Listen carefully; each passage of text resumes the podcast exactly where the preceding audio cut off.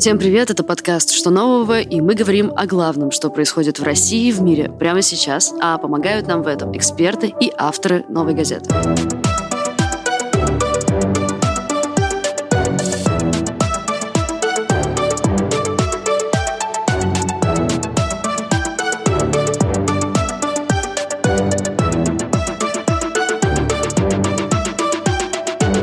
Кстати, у нас появилась почта, куда вы можете присылать любые свои вопросы, отзывы и комментарии по темам выпусков и нет. Вот new собака новая газета.ру. Мы продублируем этот адрес в описании подкаста. Пишите, будем ждать. Перейдем к теме выпуска. Новая волна ненависти к мигрантам захлестнула Москву.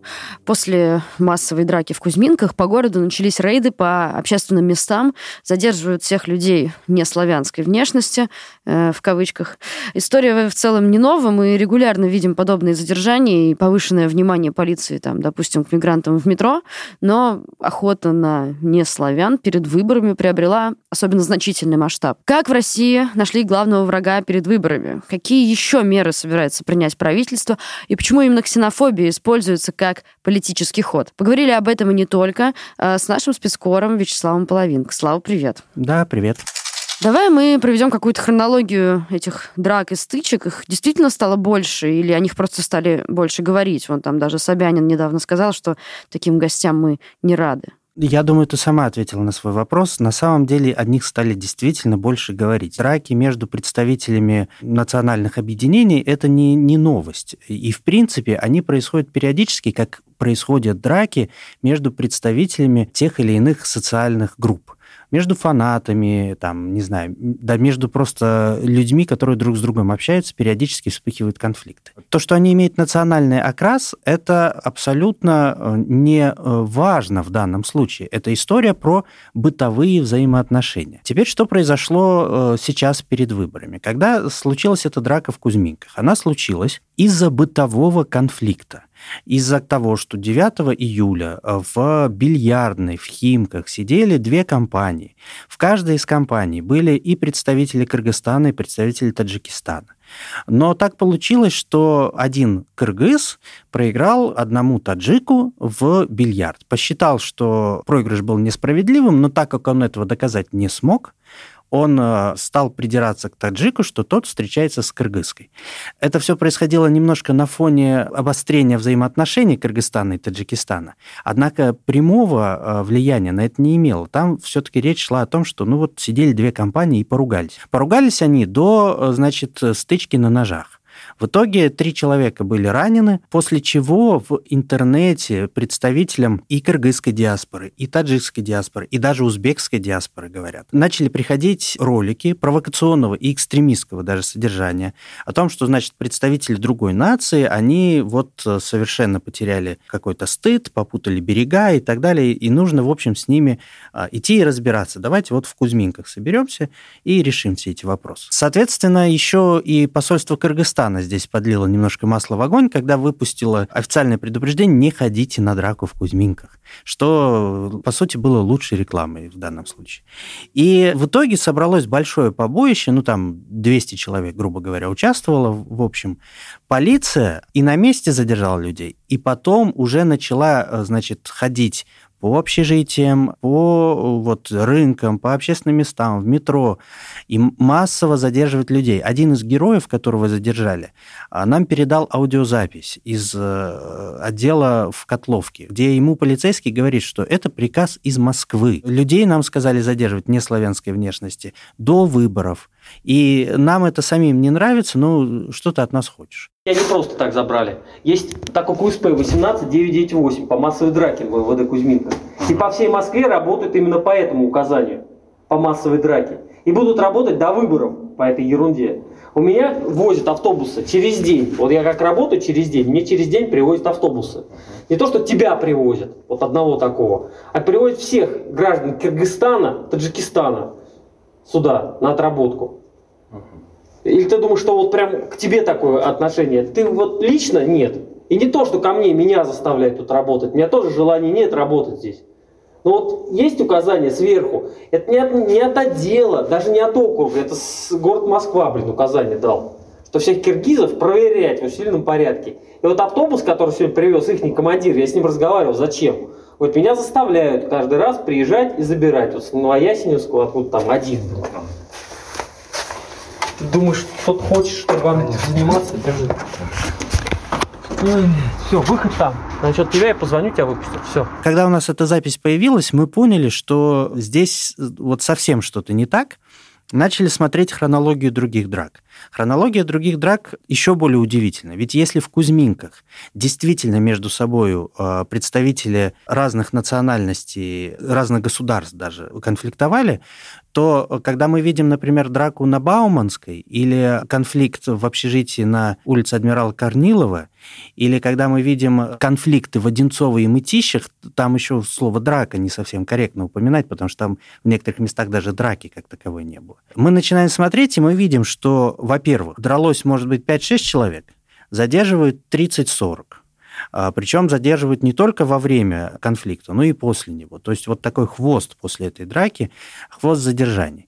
И мы увидели, что, например, в драке на Бауманской среди задержанных 170 человек, 19 якобы были граждане Кыргызстана, мы посмотрели на официальную реакцию и увидели, что и посольство Кыргызстана, и посольство Таджикистана, и даже дипмиссия Узбекистана сказали, наших ребят там не было.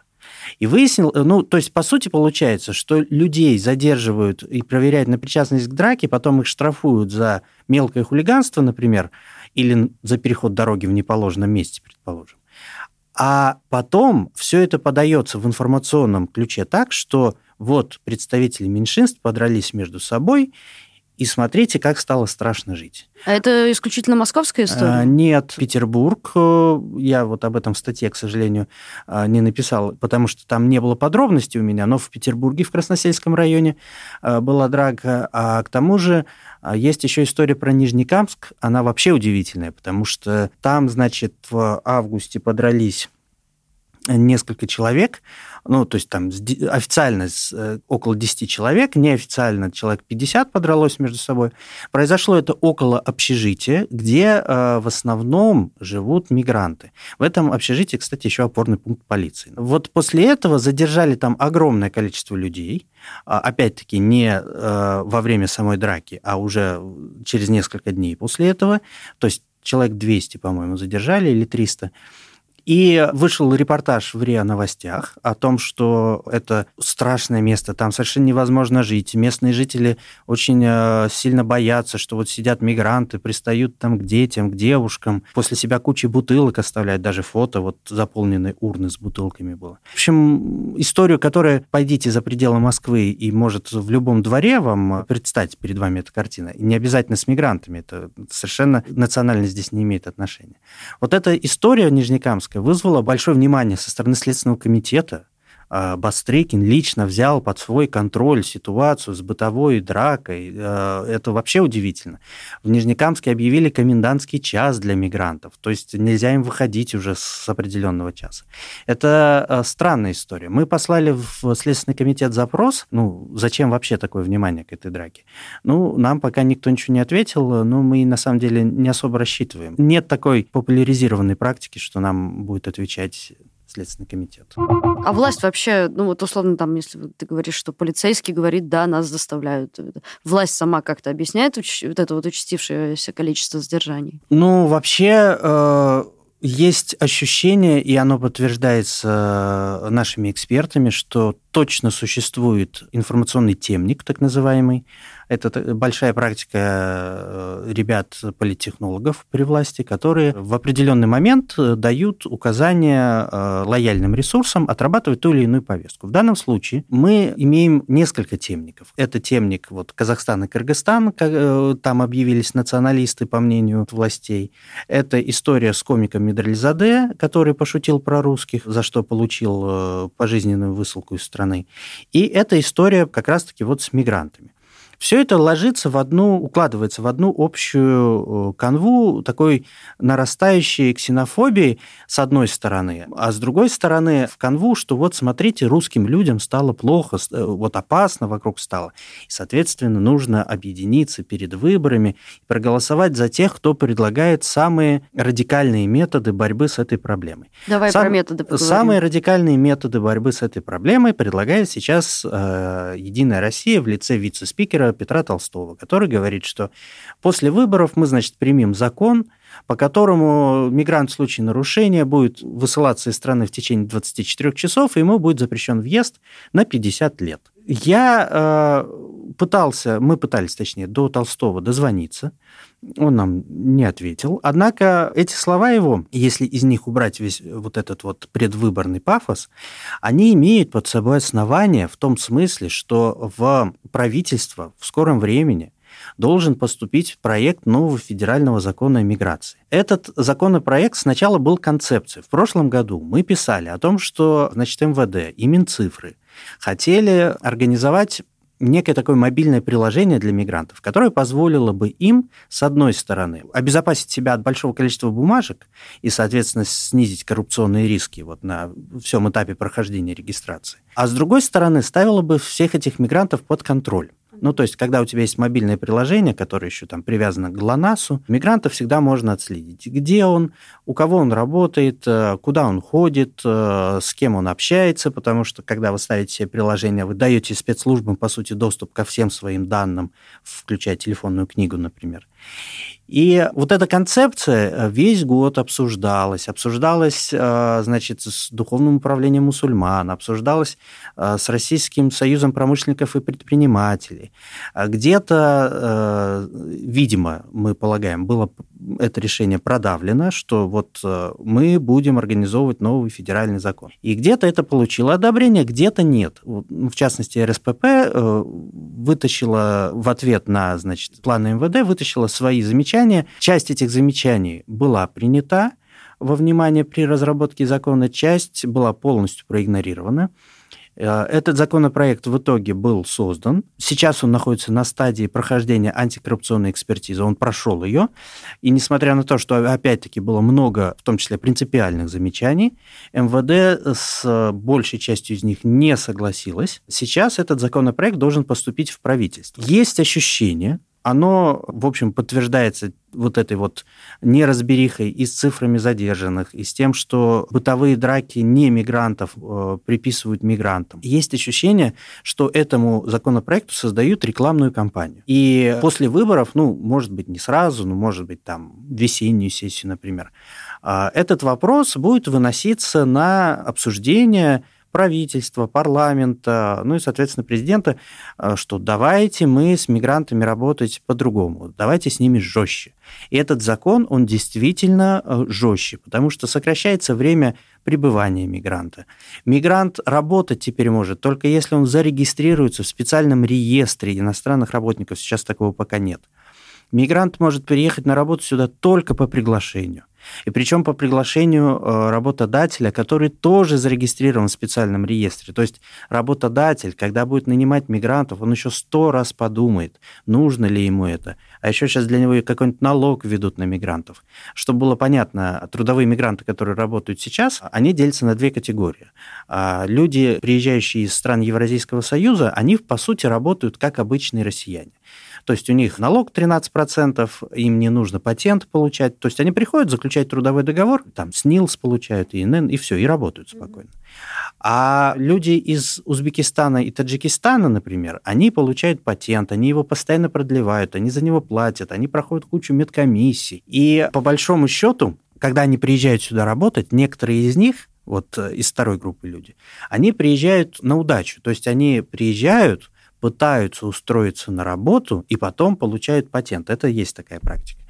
А теперь предлагается, что а, они должны, сидя в Узбекистане или Таджикистане, увидеть вакансию в этом реестре, подать на нее. Работодатель, не видя работника, должен, значит, сказать, да, приезжай, я тебе выпишу приглашение, и этот э, мигрант должен приехать, зарегистрировавшись в куче приложений, и должен при этом еще подписать соглашение о лояльности, что он, значит, не будет э, донатить организациям, которые признаны там нежелательными, или будут признаны, потому что здесь на свой страх и риск. Он не будет выходить на массовые акции, которые по практике незаконными в основном являются официально. И, соответственно, вот как бы у мигранта э, станет гораздо меньше маневра а мигрант будет полностью подконтрольный. Ему еще нельзя будет ехать в другой регион. То есть он должен будет находиться только в том регионе, в котором ему работодатель прикажет.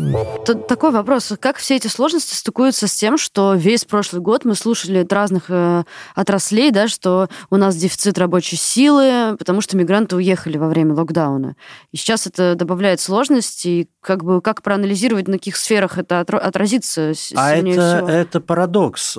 Парадокс еще и в том, что как раз параллельно с этим э, законопроектом а, выходит э, новость о том, что, значит, Россия организует чартерные поезда из Узбекистана для э, мигрантов. Сейчас железнодорожные сообщения со странами Центральной и Средней Азии остановлены из-за пандемии уже почти два года. И как этот парадокс объясняется? Да никак он не объясняется. Здесь логика в чем заключается? Совсем от мигрантов Россия, конечно, отказаться не может.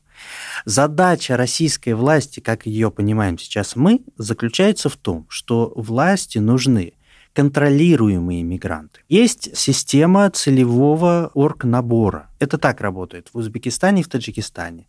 Государственная комиссия отбирает э, несколько групп мигрантов, которые должны ехать в Россию на определенную работу. В России здесь комиссия будет определять, нужны ли эти мигранты, и, соответственно, организованно э, группой они будут ехать на определенную работу. Ну, то есть на каждом этапе фактически мигрант сам себе принадлежать не будет. Более того, у него должна будет э, с 29 декабря уже, начиная, должна будет присутствовать специальная идентификационная карта, ну, по сути, это удостоверение личности мигранта, с чипом, который тоже подсоединен к ГЛОНАСС, который будет, значит, э, отслеживать, где вы находитесь. То есть национальные паспорта становятся совершенно ненужными. Вы просто приезжаете и живете по этой карте, но при этом э, шаг вправо, шаг влево будет считаться попыткой нарушения закона и караться почти всегда высылкой. Там э, слово депортация в новом законопроекте э, стыдливо избегают и заменяют его термином высылка. И э, вот эти высылки теперь там э, будут э, принимать,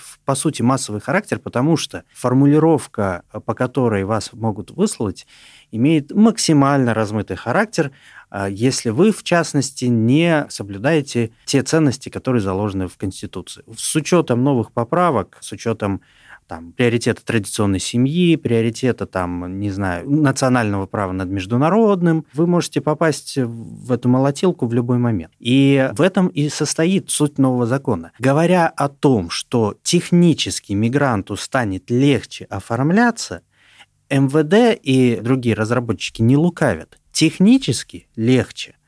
А вот концептуально и э, по смыслу мигранту станет работать здесь не просто сложнее, ему станет вообще невозможно работать э, так, как он хочет.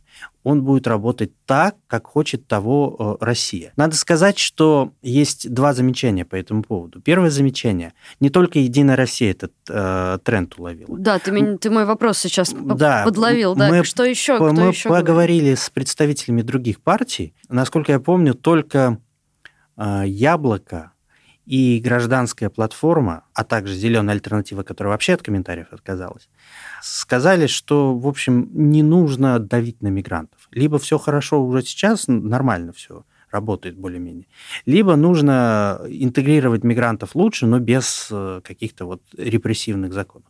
Все остальные в том или ином виде сказали, э, это все партии, которые в бюллетене представлены, э, это 14 партий, сказали, что в том или ином виде нам нужно ужесточение миграционной политики, что такое количество мигрантов нам не нужно. Хотя эти же люди в том или ином виде говорили, что мигрантов не хватает. Что нам, э, значит, нужны иммигранты и работодатели, которые будут ответственно подходить к этому вопросу. И вообще говорят некоторые, давайте мы вернем старый добрый визовый режим со странами, с которыми мы дружим, в том числе с Казахстаном и с Кыргызстаном. То есть в этом смысле история про дружбу внутри Евразийского союза, она, в общем, становится тоже такой расщепленной. Ну, какая может быть дружба, если у вас виза с другим государством? Это вам нужно разрешение получать, чтобы приехать.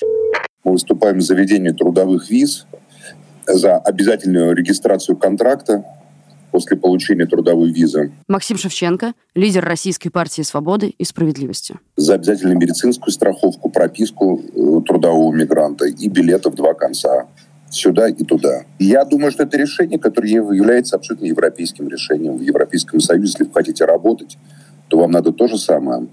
Контракт, медицинскую страховку, понятную регистрацию, билет, э, когда вы прилетаете, улетаете, и главное трудовая виза. По простой визе, если вы будете работать, вот у вас простая виза шенгенская, да, которую каждый из нас может получить легко. Если вы будете по этой визе работать, то вас очень серьезно накажут, и вашего работодателя очень серьезно оштрафуют. Я считаю, что в России должны быть введены точно такие же правила. Это сразу э, пресечет массовый завоз огромных толп просто неконтролируемых топ трудовых мигрантов, которые сюда завозят правящий капитал. Собянин, например. Mm. Я считаю, что это просто преступление, то, что они делают.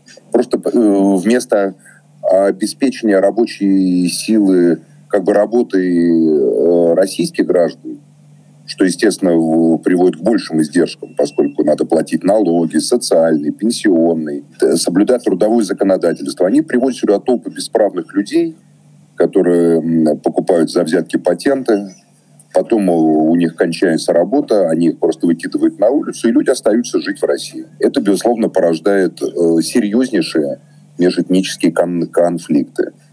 Но это одна сторона медали. А другая, то, что власть, естественно, разжигает ксенофобию перед выборами, чтобы отвлечь внимание от социальных проблем и перевести ее на межэтнические проблемы, которые а, э, эта власть сама же и создала. Сергей Маленкович, член партии «Коммунист России». Для нас прежде всего мигранты – это инструмент, с помощью которого правящие круги, в нашем понимании, капитал, капиталисты, которые управляют в том числе нашей страной, разобщают значит, трудящихся, сталкивают их между собой, пытаются препятствовать тому, чтобы люди труда объединились вне зависимости там, от своего происхождения национального в борьбе за свои права и там, за э, классовые интересы. В результате капитал приобретает свои бонусы, выгоды, экономит деньги, проще говоря. А высококвалифицированный труженик российский, как правило, русский, хочу подчеркнуть, ну и в целом российский, э, остается вытеснен с рынка труда мигрантами. Ну и это, естественно, приводит к напряженности социальной, к безработице и к напряженности между мигрантами и так сказать, рабочими, имеющими наше российское гражданство. Поэтому мы подходим, наша партия подходит с двух как бы сторон к этому вопросу. Во-первых, мы, естественно, за регулирование потоков миграционных, за то, чтобы все-таки в первую очередь мы защищаем интересы, конечно, граждан своей страны, российских э, трудящихся. И поэтому мы за то, чтобы миграционные потоки были ограничены – чтобы все-таки явно излишнее количество мигрантов, которые находятся и ну, в крупных городах, в основном это касается миллионов, Москва, Питер и другие, чтобы они были законным путем значительно часть депортированы месту проживания, и таким образом, чтобы не, не угрожало трудовым правам э, наших э, рабочих, да, тружеников, и чтобы, самое главное, не мог э, работодатель играть на, сниж... на понижение ставки оплаты. Но с другой стороны, мы объясняем э, российским э, трудящимся, что это такие же труженики, как и они, что нельзя идти на поводу капитала и с ними бороться, что бороться с капиталистами, которым выгодна эта ситуация с мигрантами.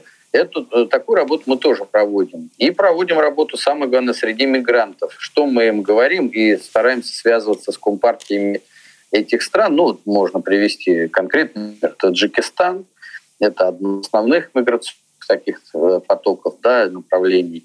Вот прут они сюда.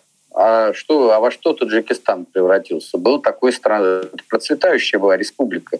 По сравнению там, с Азией и другими, это было образцовое. Там женщина имела все права, и, и школы, и больницы, и так далее. Сейчас все это деградирует уже много лет. Так вот, мы им говорим, что чего вы сюда Вы сидите там у себя, и там у себя меняйте ситуацию к лучшему, боритесь за восстановление ваших социальных прав, и тоже привлекайте к этому русских, русскоязычное население Таджикистана и все другое. А то вы сюда приезжаете, здесь вы у наших работу отбиваете, там у вас правит обычный бай, э, который меняет там фамилии, убирает русские приставки. Ну и, ну и просто занимается всякой ерундой вместо того, чтобы восстанавливать советский Таджикистан со всеми его там социально-экономическими, культурными достижениями. Вот, собственно, в этих трех моментах заключается наша позиция. И так мы и действуем. Второе замечание, оно заключается в том, что а, на самом деле вот эта вся волна, она попадает не на общий тренд, конечно, но она его старается задать. Если вспомнить историю десятилетней давности, то э, к 2013 году, ну такая явная ненависть к мигрантам, как к чужакам, которая вылилась в беспорядки в Бирюлеве после убийства футбольного болельщика как раз нелегальным мигрантом она очень тщательно готовилась. С 10 по 13 год наращивались и проверки, и новости про то, что, значит, э, мигранты стали хуже себя вести и так далее и тому подобное. А потом, с моментом, когда произошел Крым, это все ушло, потому что тогда в 2013 году были выборы мэра Москвы, но на самом деле, э, в принципе, э, как бы вот это вот ксенофобная политика, она постепенно становилась главенствующей, потому что это очень удобный враг. Мигранты – это люди, за которых никто, в принципе, в России практически не вступится. За них не будут выходить на улицы, требуя их освобождения. Нет, конечно. Вот. А государства, из которых они приехали, за них тоже не будут вступаться. Прямо скажем, до 16 года, когда граждане Узбекистана сюда приезжали, они на родине были фактически предателями. А предыдущий президент Ислам Каримов открытым текстом называл их предателями, хотя они а, там на 50% датировали всю экономику своими переводами. Вот. То есть мигранты даже э, тем странам, откуда они приехали, не нужны. Ну, собственно, поэтому они и приезжают, что там они не реализовались, там они не нужны никому. И когда их здесь начинают прижимать, единственное, что они будут делать в этой ситуации, уезжать в те страны, в которых э, все проще с миграцией. На самом деле такие страны есть. Чтобы было понятно, граждане Узбекистана сейчас чаще ездят не в Россию, а в Турцию. Гораздо меньше документов от тебя требуют, где от тебя не требуют э, подтверждения лояльности как таковой. Но ты приезжаешь и работаешь. Более того, э, в некоторых случаях через полгода после начала трудового договора, э, действия трудового договора, тебе дают вид на жительство. А дальше уже и гражданство. И, конечно, это гораздо более либеральная, если это применимо к Турции, э, гораздо более либеральная политика. Почему здесь ее решили э, ухудшать и откатывать на несколько лет назад, на, на 10 лет назад? Точного ответа мы не видим, а, но мы можем предположить, что эта история не столько про выборы. Выборы – это хорошая, удобная платформа по времени когда можно отрабатывать все эти схемы. Мы предполагаем, я предполагаю, э, чтобы было понятно, я тоже трудовой мигрант, я еще не получил гражданство России, я сам из Казахстана. Мы предполагаем, что это история про, с одной стороны, давление на другие республики. Ведь несколько, ну, с месяц примерно назад Казахстан, Таджикистан, Узбекистан и Кыргызстан – собрались э, вместе, а также еще, по-моему, Туркменистан, хотя я могу ошибаться, они собрались вместе, чтобы э, поговорить о возможности создания союза, ну, такого азиатского, в котором не будет России, в котором она не будет играть главенствующую роль. Она, как бы союз будет сам по себе. Конечно, Москве это не нравится. И, конечно, Москва будет использовать все рычаги давления, чтобы, в принципе, такого союза не появилось. А поскольку мигранты из Кыргызстана, Узбекистана и Таджикистана точно а, являются важной, если не базовой, статьей экономики э, в, в этих странах. Понятно, что давление на них – это классная история, чтобы заставить подчиняться себе эти страны. Это первое. А во-вторых, российский режим, э, кажется, так устроен, э, что ему обязательно нужен враг.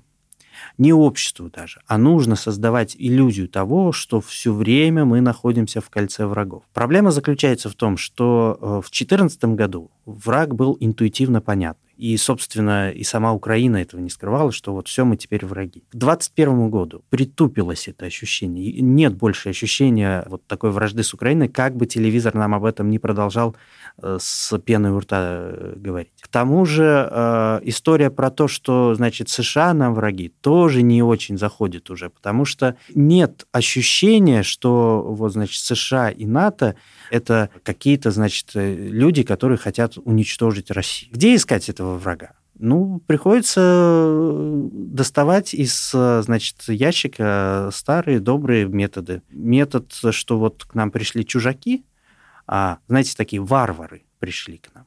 А он ведь всегда работает. Ведь это, это еще свойство такой империи с фантомными болями, когда бывшие, значит, э, колонии начинают говорить о том, что мы-то теперь с вами на равных, вот, это очень обидно для империи. И, конечно, мы э, получаем э, историю, когда ни в коем случае нельзя даже представить себе мысль, что мигранты могут быть с нами на равных. А если они с нами не на равных, значит, они плохие. Вы слушали подкаст «Что нового?» И если вы слышите эти слова, значит, вы все еще не выключили выпуск, и вам будет не слишком сложно поставить нам лайк в любом приложении для подкастов или на ютубе «Новой газеты». На сайте «Новой газеты» можно найти тексты под заголовками «Это просто виза какая-то» и «Мне бы славян». Ссылочки мы все отправим в описании этого выпуска. Вы найдете там большую сборку мнений баллотирующихся депутатов по мигрантскому вопросу и множество интереснейших комментариев, о борьбе с мигрантами, которая происходит в России прямо сейчас. Напоминаю, что все свои вопросы и комментарии вы можете прислать э, на почту What's New. Мы обязательно ответим на каждый. Этого подкаста не было бы без моего редактора Арнольда Хачатурова и звукорежиссера и композитора Дениса Никулина. До скорого!